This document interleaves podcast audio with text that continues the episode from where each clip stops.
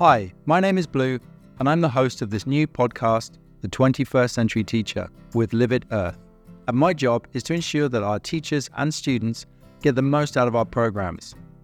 This new podcast series is just one of the ways I'm going to be supporting our community of educators with a monthly conversation with a special guest educator discussing a different aspect of 21st century teaching and learning.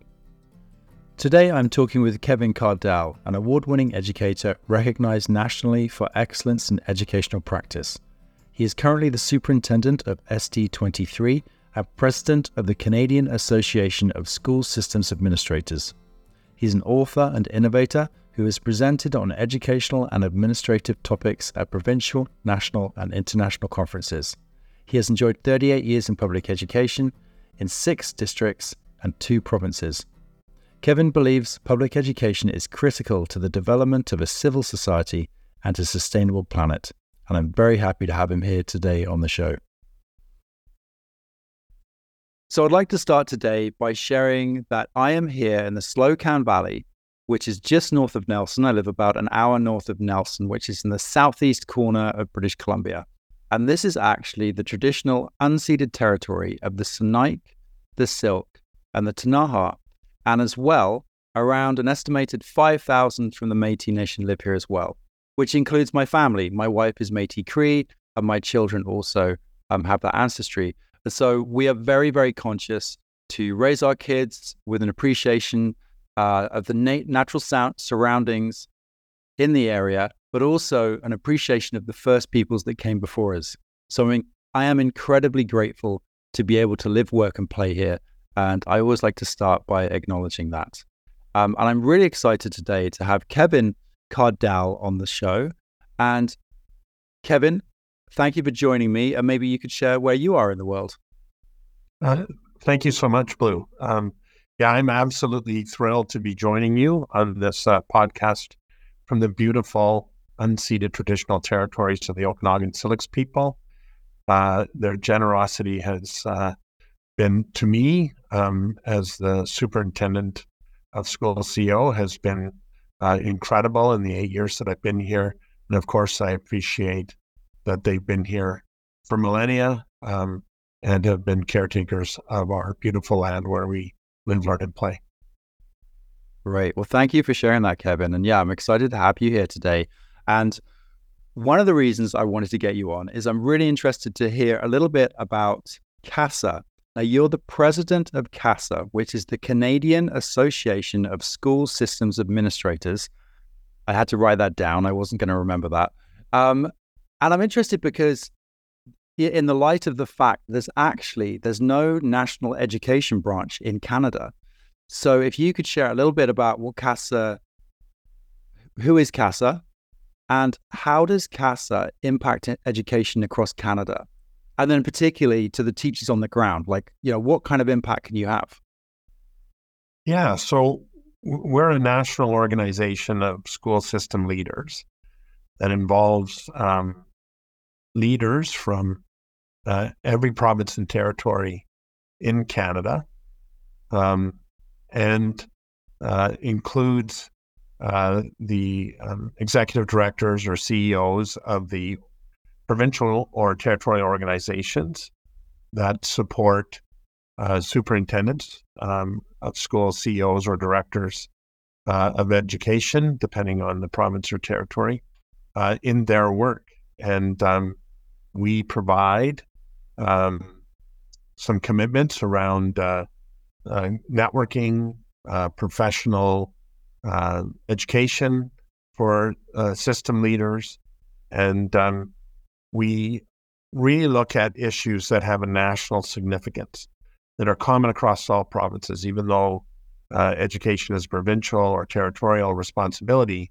We make sure that there are some common issues that uh, certainly can be addressed. For example, like uh, you know, adequately funding public education uh, across Canada, or uh, looking at the mental health and well-being of all of the um, educators uh, leaders um, and students that participate in public education in Canada, supporting uh, a journey towards truth and reconciliation.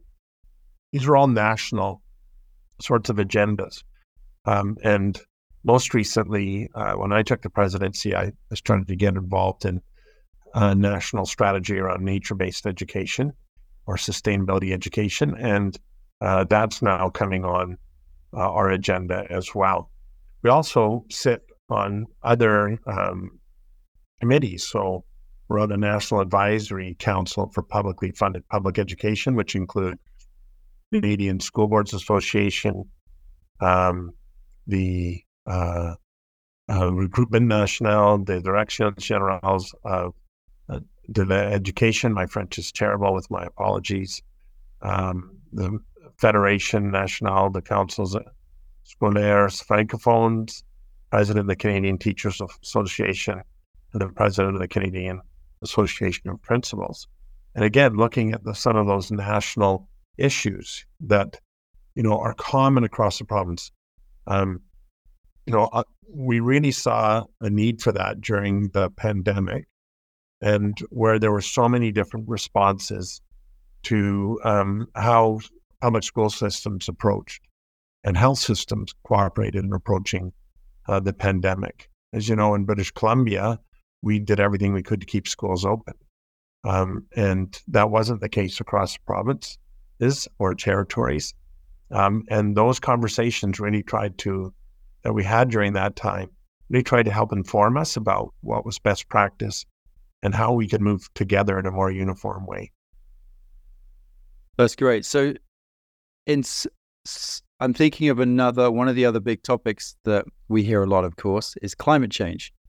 So, when it comes to on a national level, is it really just each province can have an influence on each other? Could there ever ever be a situation where that that every province would have to cover climate change in the curriculum to take yeah, one issue? And, and again, it's a provincial matter, and so I think provinces make that decision. There's certainly uh, um, national organizations, whether they're um, uh, ch- charitable organizations, non-government organizations that you know, like the Canadian Wild uh, Life um, Federation. Those kinds of organizations certainly are um, working towards a national strategy. Um, it is a good place for us to have that conversation. We'll be at that National Advisory Council and within the Canadian Association of School System Administrators, or CASA. It'll be important for us to to um, talk about um, some of the critical issues that are facing us as a planet, not just a country. And so, how do we make sure that, uh, you know, the work that's being done in many schools, we have it happening in many schools. It's not that it's not in curriculum. In British Columbia, it's um, it dots throughout a variety of different curricula, um, and we have networks. Like in my district, I can just talk about we have a network of over 100 teachers who are very focused on supporting you know, nature-based, sustainability-based um, uh, education, and uh, we have a whole bunch of other uh, opportunities through land-based learning, which is a uh, both um, you know a focus on that idea of conservation in seven generations, but using First Peoples principles in looking at that and engaging our uh, Indigenous community and, our partners at uh, Westbank First Nation with students who you know in some in some respects are are you know have lost their way a little bit, particularly in middle school. You know, our system isn't working for them, and yet we get them into this. It's now been quite sort of land based love. The kids go to this uh, program that we have while they're attending regular school. Um, they can learn so much more about their own cultures um, from elders and about the ties to the land, and that really actually changes kids. It's amazing. Uh, it saves their lives, and they and the, and it helps gives them purpose. So, you know, those are all the important things that um, we can be doing. I mean, our core values at, at CASA are diversity, equity, excellence in education, inclusion, responsiveness. We want to respond to the needs of our members, of course, and the well-being of um, everybody in the system. Like we want them to live a happy, uh, fulfilling lives that should be the purpose of public education when when we're finished. And so there's a lot of pieces that go into that. And so we we try and have those conversations and, and advocate both provincially in our roles or provincial leaders that sit with CASA, and also at a national level where there's national issues. No, that's great. So you sort of touched on this in a way, but I'm curious. I, the more I'm speaking to teachers and leaders in the educational field, you know, there's a lot of a lot of change happening very quickly, and we're hearing about AI and Chat GPT, you know, in particular, is very very much uh, comes to the forefront, which I've actually started playing with now since I spoke to you a couple of weeks ago. And yeah, it's it's actually great to embrace it. I'm one that was a little bit, I was pushing back, uh, but I've actually started to use it in my day to day work as well. Um, so I'm curious, and speaking to Alec Couros a couple of weeks ago too, who's very much of a tech mind that you, I don't know if you know Alec, but I do know of Alec. Yeah, it was a, yeah. I think he opened me up really actually to now I say that to the idea of using Chat GPT and just being open to the you know this new new era. So how can we effectively bridge the gap between the old traditional education system, certainly which I came from in the UK, and the evolving needs of learners in the 21st century as things are moving so quickly? Yeah, so I, th- I think you know British Columbia has taken a lead in doing this work, and uh, it will continue to evolve. We've moved from you know that facts-based, knowledge-based um, sort of uh, education system where you're you know regurgitating the you know the facts that are needed to get on a multiple guess test to a competency based problem solving, critical thinking, creative thinking education model. But I think that's the direction we have to go. Uh, we also have to get out of this idea that classrooms are siloed and, and move into classrooms uh, or learning communities that are joined. In other words, you've got three teachers, let's say teaching grade eight, they work collectively, collaboratively together in a learning community. They all have different gifts and they build a culture of inquiry, you know, with strong assessment practices and high standards. And then they support student agency that so students can um, inquire about things that interest them within the curricula, right? And so that they begin pursuing that work, okay, and they become lifelong learners and they're being supported uh, in an inclusive way uh, by this, let's say, triad of teachers for this community of teachers, as opposed to asking one teacher to meet the needs of each student in a complex classroom. Um, those are some of the steps that we continue to have to take. And I and I think I wrote a little op-ed piece very early in in the CASA newsletter. I can send it to you uh, later, Blue. Um, and the the issue about Chat GPT and I'm being a bit naive because it's a far more powerful tool than, say, a um, you know a um, calculator, the scientific calculators that we started to use. And I remember hearing how that was going to ruin uh, young people's ability to calculate and critically think. And, and it hasn't actually. You know, we've got. Uh, I had a demonstration of, of kids that we do a thing called Inside 23 at my board meetings that I instigated, and and teachers came just showing their practice. They shared their practice. And uh, a learning community was showing their practice in middle school of students graphing and uh, actually designing architecturally buildings and mathematically using software that's typically used in university. And um, the critical thinking that had to go into that is quite remarkable. And yet, you know, the kids can go ahead at a pace faster than probably their teachers could. And so you know, that's part of what this chat GPT will do in a sense. Like it's not something to worry about, it's something to figure out. It's something to embrace. It's here, it's too late, right? We can either say, look, we're not allowing that. We don't, you know, we're not going to, we're to ignore it. And as students told me about technology in the classroom one time, you know, Mr. Kaardal, you can either let us drown or teach us to swim. In other words, Teach us to use social media responsibly. Teach us to guard ourselves against all this, the horrors that can exist on social media. And it's a real challenge.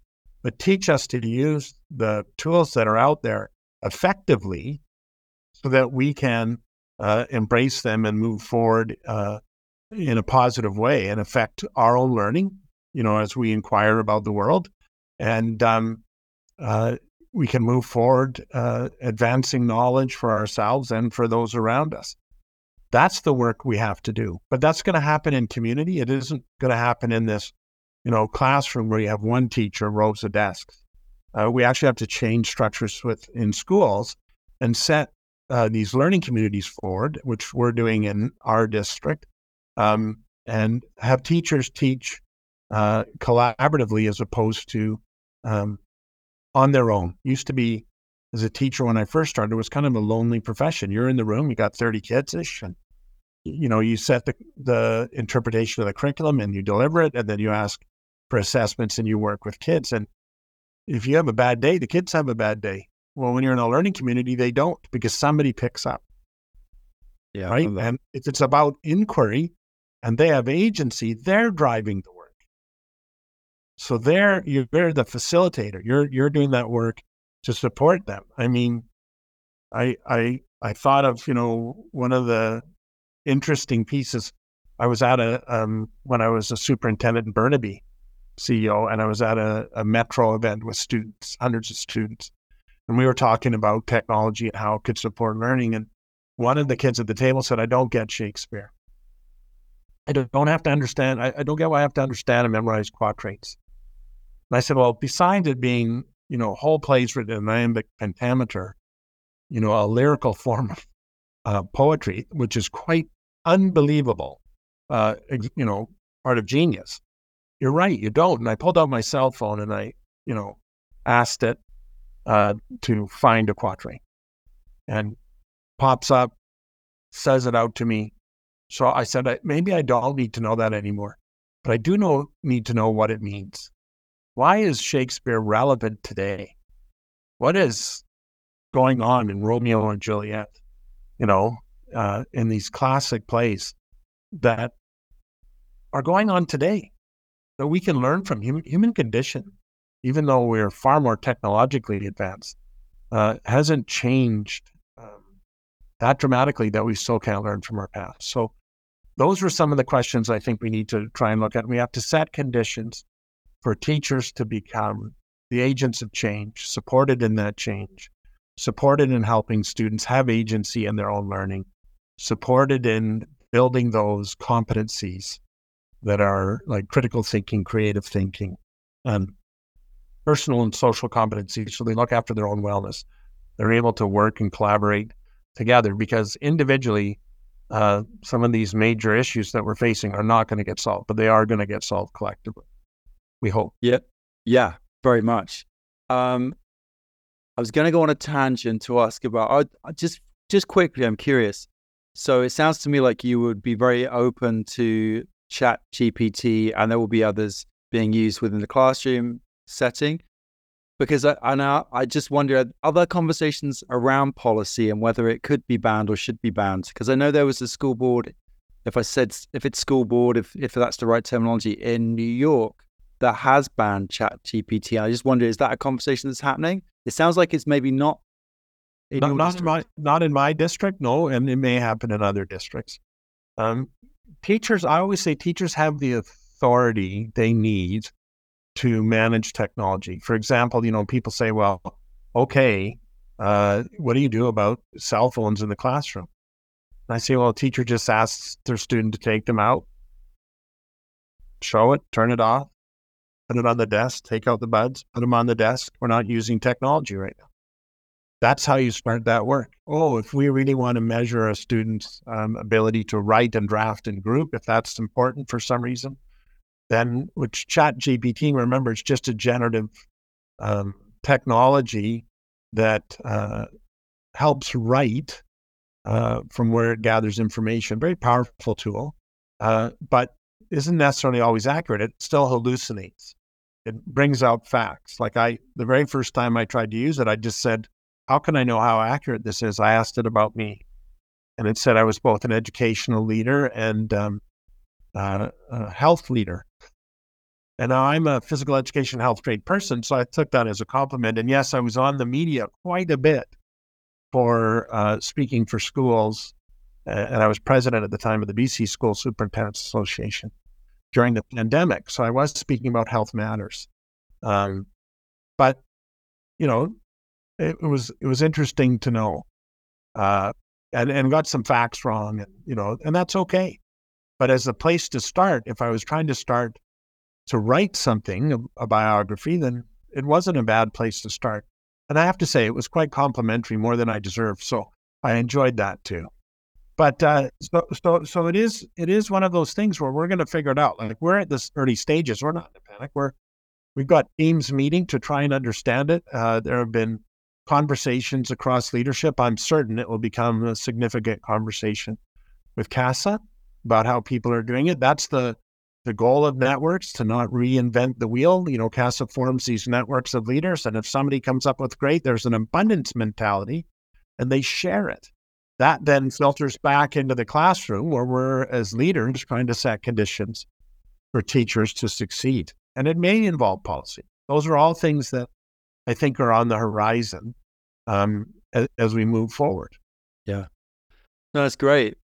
So I'm curious about, in terms of talking the teachers, what are some of the common challenges that teachers and colleagues, when they at different stages of their career, when they are coming together and connecting on a national level at any of these conferences, like what's some of the conversations that you've been hearing? I'm sure we've touched on some of it already.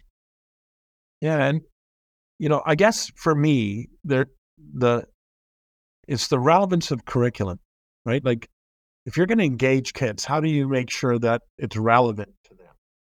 And um, I think we have teachers who are incredibly passionate about big issues, and uh, they do a phenomenal job, and we see that every day. I mean, we've had a focus on a culture of inquiry in my district. That's one of the things I bring when I come and lead a district. I will create that culture of inquiry. Uh, of course, we've also had a significant focus. It was already here, but we we enhanced it uh, around uh, our journey towards truth and reconciliation. I mean, I sort of characterize education as you have to be ready to learn first. And that includes things like feeding kids. So we feed thousands of kids every week. Um, and our, our, government's now finally recognized that, and they've actually started to fund that in British Columbia. So there's a Feeding Futures program, and that's significant because if I'm hungry, I'm not going to learn. So that's something teachers face. If I'm dysregulated, we noticed when uh, we, you know, we were open in our district. Um, other than that, two months, we had 96% of our kids in in-person learning for the first year, 98 for the second year. And it didn't mean there weren't lots of protocols, safety protocols in place. There were, and they created issues around social issues and, and you know, students' uh, self-regulation because they were put in little groups and they couldn't mingle with other groups. We were trying to, you know, stop the spread of any uh, infection until it got impossible with Omicron. Um, and, you know, we were taking advice from health. But that had some real benefits in that our kids don't have some of those big gaps that are experienced in other districts uh, across North America, let's say, or the world where they were out for all the right reasons. Like, I'm not being critical because this was something new we all faced, right? So, for all the right reasons, they were out uh, parent decision, all those kinds of things. Trying to do learning at home, and it's just not the same. Like you, you need that. Uh, learning is is absolutely a collaborative communal community event, and you know First Nations have known that for millennia, and and you know the Western system eventually became this factory model. You know, one person rose, time became very important. All those things that you get an ed foundations when you go to university and get your education degree, right? And we're well past that.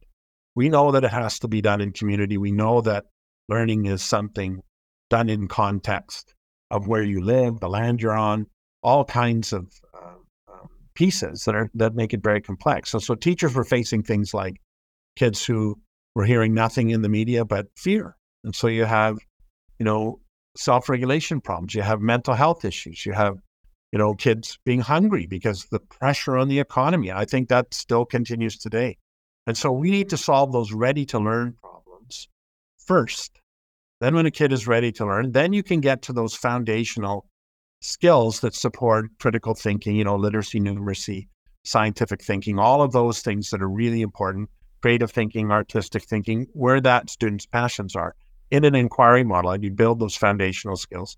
Then you apply them to real world problems. You get kids to apply them. And finally, when they're getting better at applying those from middle school and secondary school, they start to transition or, or direct themselves into pathways that they really are interested in exploring and maybe have a future going to post secondary, a career, or something else.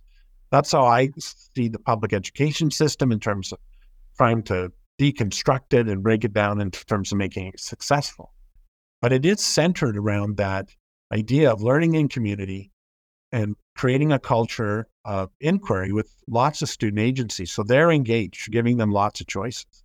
And that's what our teachers, I think, face all the time. And so they're trying to figure that out and they have prescribed curriculum to deliver. So it's a very challenging job and they've done a, an incredible work. And, you know, I, I'm not sitting here focused on, on test results in my district. And yet our graduation rate is now 96%. It's moved up from 89. We were a high performing district when I got here.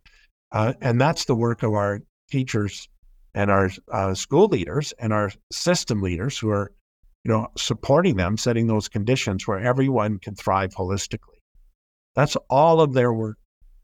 You know, somebody once asked me my job was, and I said, well, sometimes it's about, you know, setting, uh, you know, a vision or, or co-developing a vision with leaders in the system is really more it, and then clearing the deck chairs so that those conditions can occur, and uh, and building great teams. I think education today, the difference is you need to team to be successful.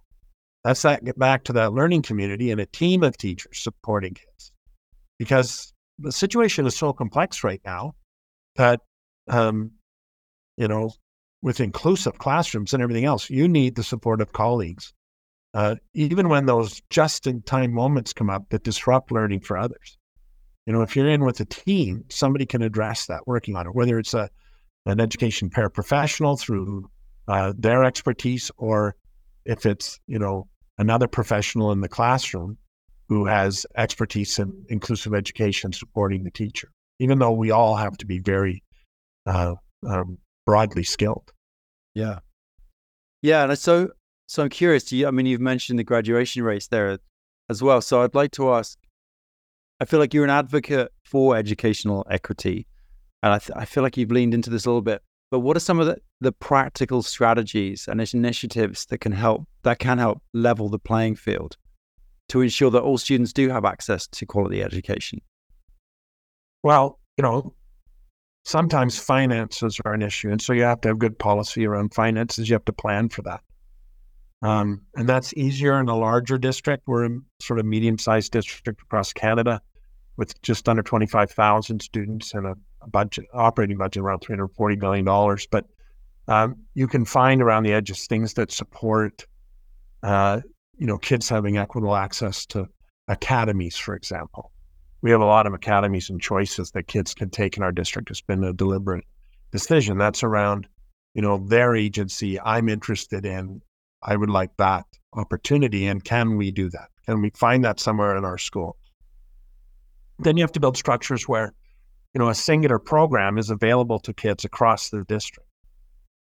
And so you have to build timetables and think differently about a timetable. So you're not doing five blocks in a day, you know, you're doing two to four blocks in a day, but you're rotating them so that kids can travel. So you might join blocks, say for a drama program that's now every other day year round uh, because it's theater and it's going to be professional theater and it's not available at every school. And so kids travel to that program or a, you know, cosmetology program or a, you know, firefighters uh, academy, whatever the academy or is, it could be a sport academy. We have a number of those.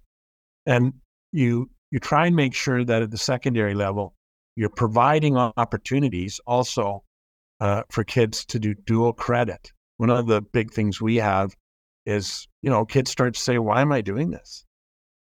And yet, if they can see it real on a pathway through with us for our two post secondary uh, partners in Okanagan College and UBC Okanagan, kids can actually take university advanced or college advanced credit ahead of time. And uh, that's one of the things that we're working on right now around the nature based education is developing what we call seminar that's focused on uh, environmental or land-based learning based on students, uh, you know, desire and agency to inquire about some aspect of that work, and the research will be, you know, supported at a university level. Um, and that's uh, work that's happening through Advanced Placement Canada. I sit on their national advisory board as well. And we have a team of just dedicated people who are super excited to really put this to the test, right? And yet that program is going to need some flexibility in scheduling because they're going to be out on the land for periods of time. They're going to, you know, and yet they have to still finish their core um, subjects back at their regular school. So those those are um, some of the things you need to do practically. You have to find ways to create structures where you can be flexible, you can provide options, um, you can meet student interest, you can ensure that there's no financial barriers or eliminate those as much as you can. You provide the resources from an inclusive perspective. Um, and you you spend that money. Like our our government also gives us targeted funding for Indigenous students uh, you know, fair isn't equal. Equity is not an equal thing. There's been oppression.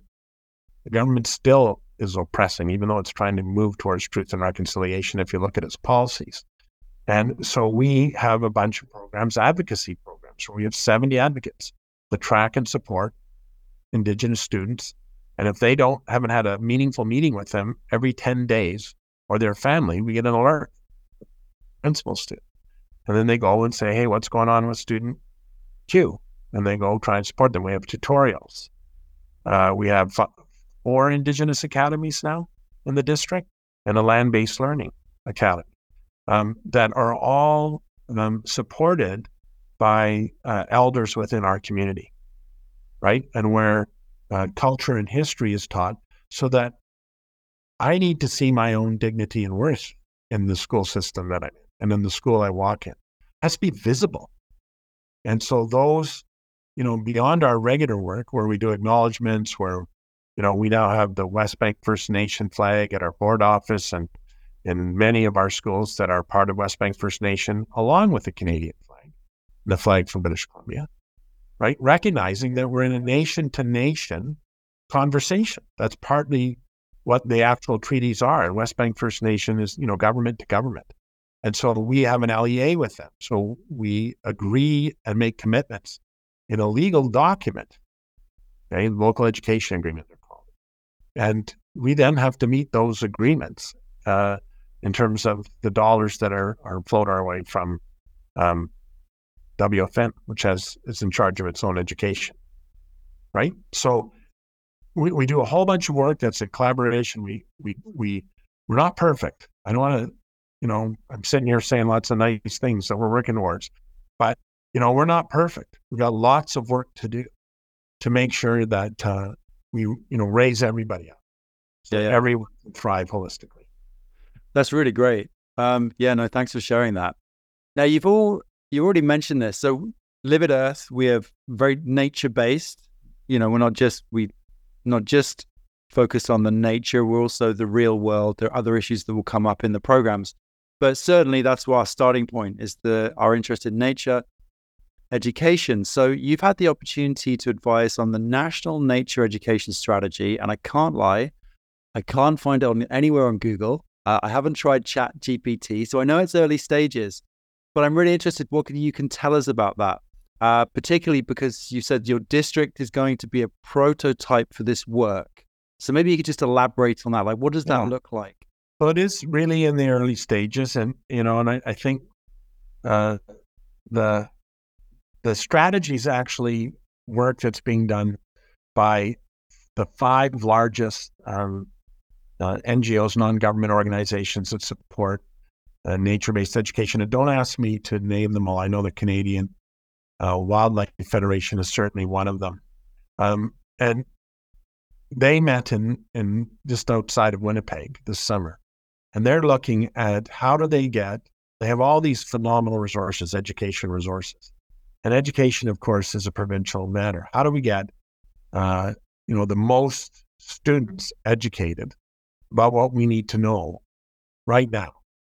Um, and so they were just wondering about that. And they invited a number of people from uh, across uh, Canada, and and we proposed. I was one of the invitees, sat on a panel and delivered um, some of the things that we're doing in our district, but mostly a message that I think if the funding's out there and we can put the people in districts and there's collective agreements all kinds of other issues, provincial work uh, that has to happen.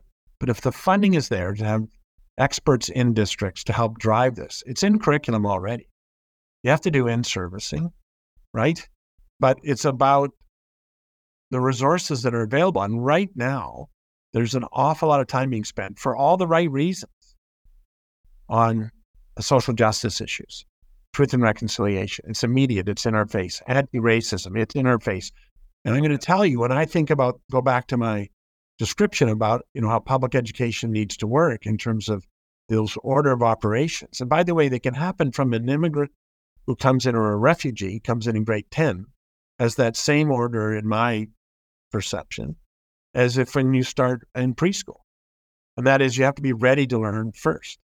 You have to deal with those basic human needs that are required. And one of them is being in a safe space and seeing myself, whoever that is, reflected, you know, and narratives that show the heroic efforts of all people in our world.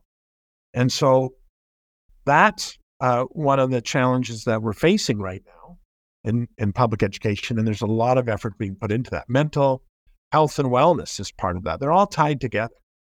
But all this effort is being put in place around that ready to learn that sometimes we forget what's driving some of that, say, mental uh, health issues. And that is, you know, a sense of sometimes hopelessness at the environmental situation we see ourselves in. You know, wildfires records every year. Uh, you know, when you're in a month of smoke uh, somewhere, uh, it really has an impact on your and your well-being. And so, how do we address those? And so, and there's limited dollars. And so, part of this initiative is to try and look at how we get all these resources that are already out there and these experts that are already out there in, into schools. And so, that's part of the question. And it's really early. Uh, there, there was one meeting. i I've been invited to mainstreaming environmental literacy and it's an international dialogue on urgency and high impact. And um, again, a lot of work being done, right? Environment and Climate Change Canada are doing this work. It's happening in Vancouver on August uh, 21st and 22nd. I'm invited as the discipline on the 12th. And my comment is, how do we get this? I, you know, I've had the conversations at the ministerial level, and they're, you know, they they have concerns. And in British Columbia, we're really fortunate that our uh, Ministry of the Environment and our Ministry of Education actually speak to each other. And so I'm not saying that doesn't happen elsewhere, but I know it happens here. And uh, because of the uh, high quality people we have uh, in the, um, as the administrators in those um, different ministries. And so, you know, there's hope that something can happen. It's just trying to figure out what the what is right now. And that's how early all this is. So um, I'm not sure anyone's named it the national strategy. That was a gentleman who invited me in, said, Kevin, we're going to this meeting in Winnipeg to talk about the national strategy on edu- you know, environmental or nature-based education and how do we uh, have the largest impact possible.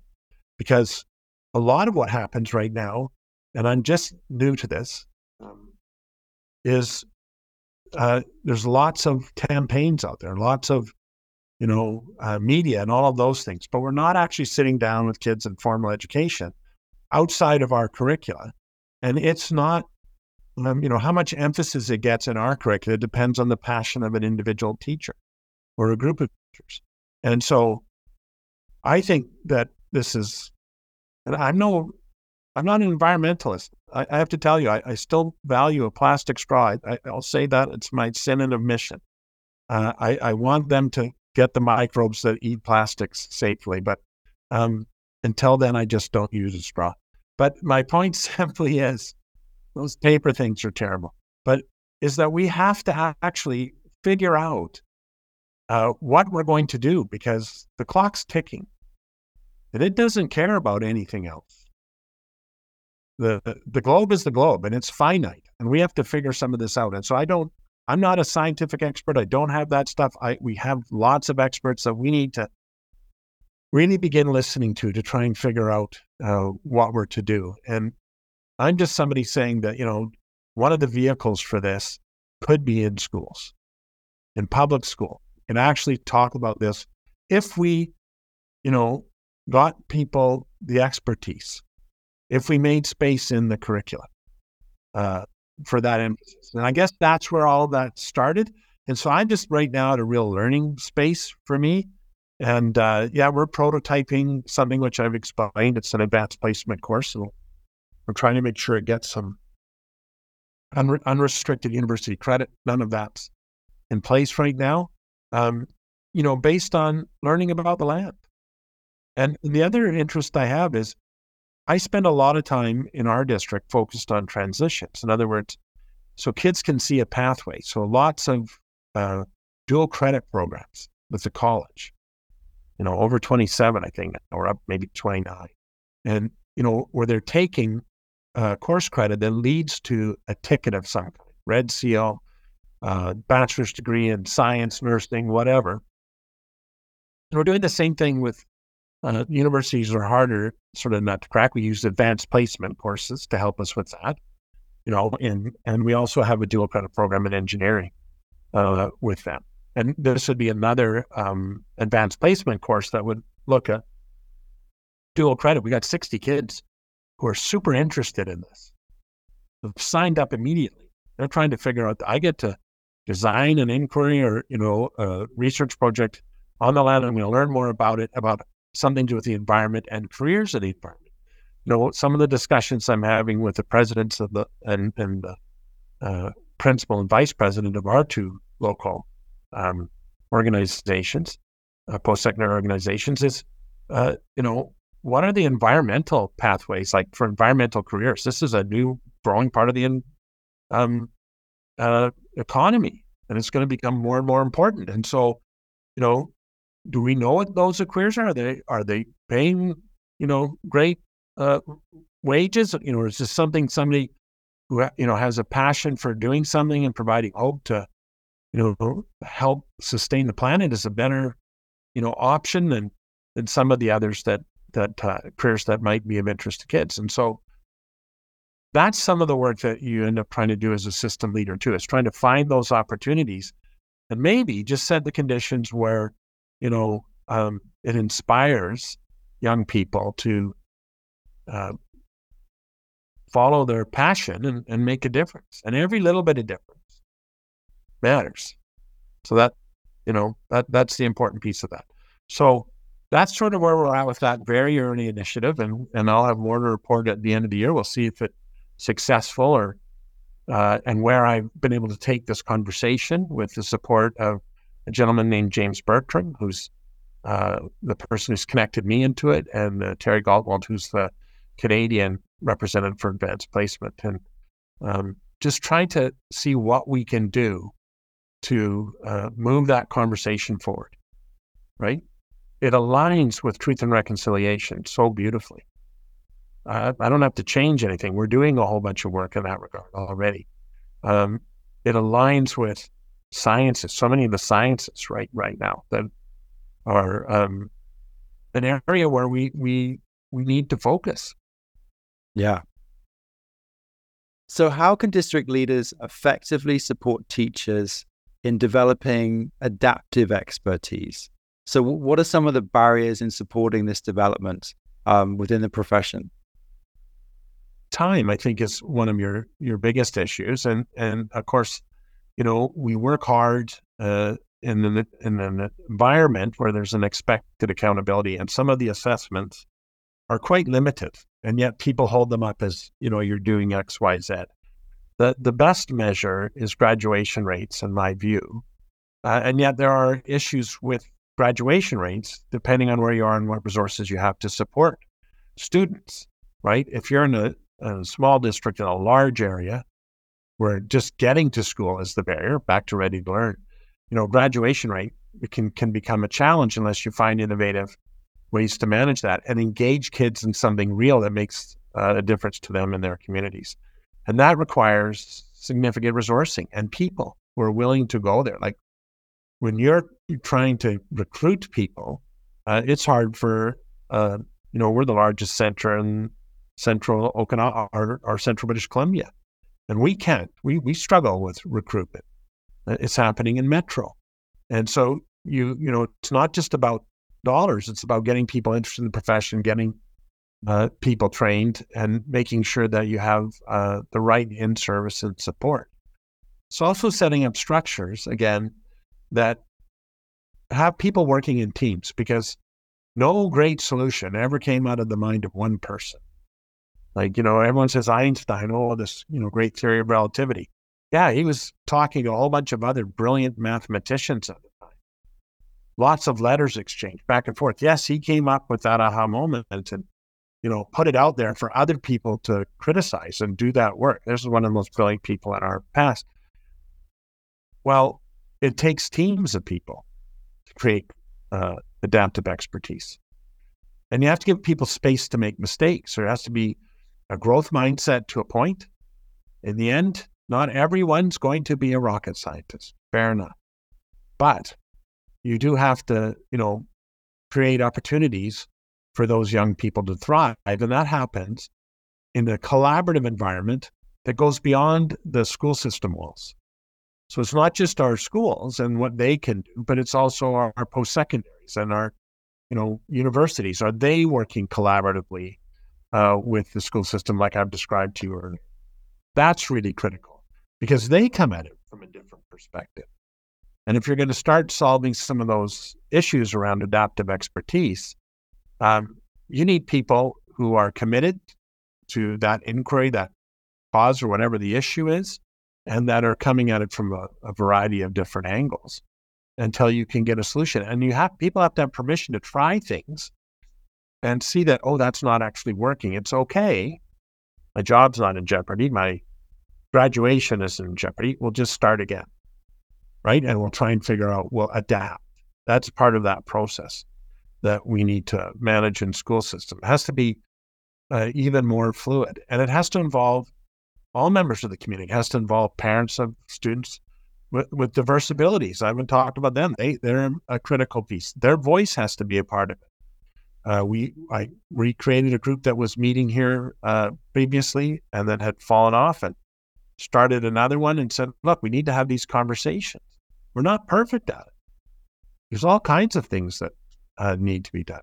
We need to be engaging uh, our First Nations communities, our Métis communities, our uh, you know all of our Indigenous people about how do you see yourself, yourself? What are your dreams reflected in our community in the future you want, or your child wants for themselves? What's that future? Right, not the one we think about, and that helps create adaptive expertise. A lot of it's got to do with, and I'd love to talk, so that's hard to maybe see reflected in me, but um, it's about listening. There's a lot of listening that's required, a lot of looking at the evidence and the data. It has to be data driven. Is this making the difference we think? That's the inquiry culture we're talking about. We're inquiring about X. We did some things. Did it make it? How do we know? How do we know that that happened? Was it a good thing to do? Well, let's measure it. Let's figure out a way to look at that. What's the evidence? And I say evidence on purpose because it isn't just a quantitative measure, right? And oh, it's making a difference. Let's get there. And the reason I like grad rates, even though I understand they too are flawed, is that a graduation rate is the multiple assessments over multiple years by multiple teachers.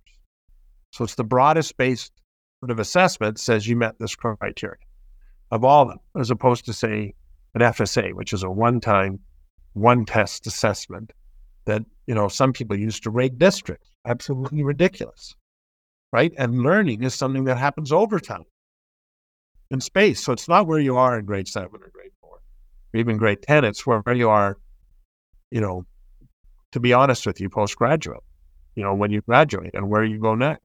I really appreciate that thought. Um, and so, lastly, I wonder can you share just one development, maybe not Chat GPT, it's too easy, that you're excited about in the field of education well, it's it's not new because it started, you know, more than a decade ago, and that for me is this focus on our curricula today, which it is competency based. a focus on, you know, young people developing competencies, critical thinking, creative thinking, you know, personal competencies so that they can work together, they can relate, they can understand their own wellness and take action or steps, you know, to be a person that thrives holistically. That's great. That's a great place to end. And I really appreciate you taking the time today. And I've been really enjoyed listening to you and um, and your approach as a leader and that collaborative approach and creating the right conditions for your leadership team and then for the teachers as well. I think it's yeah, it's been really refreshing and yeah, really enjoyed listening. Oh, thank you so much. It's been a pleasure to be on it. Be happy to come on about any other issue, especially as I think the uh, nature-based education work um, uh, continues to develop. I'm very curious to hear more about that. So yes, let's try try and make that happen maybe at the end of the next school year and see where things are at with that. That'd be a great check-in. Great, thanks. Thanks for joining us on the 21st Century Teacher, and we'll look forward to seeing you next time. Please do subscribe so you don't miss out on the next show. And also, don't forget to check out our fantastic online learning platform, which is livid.earth. Thanks again, and we'll see you soon.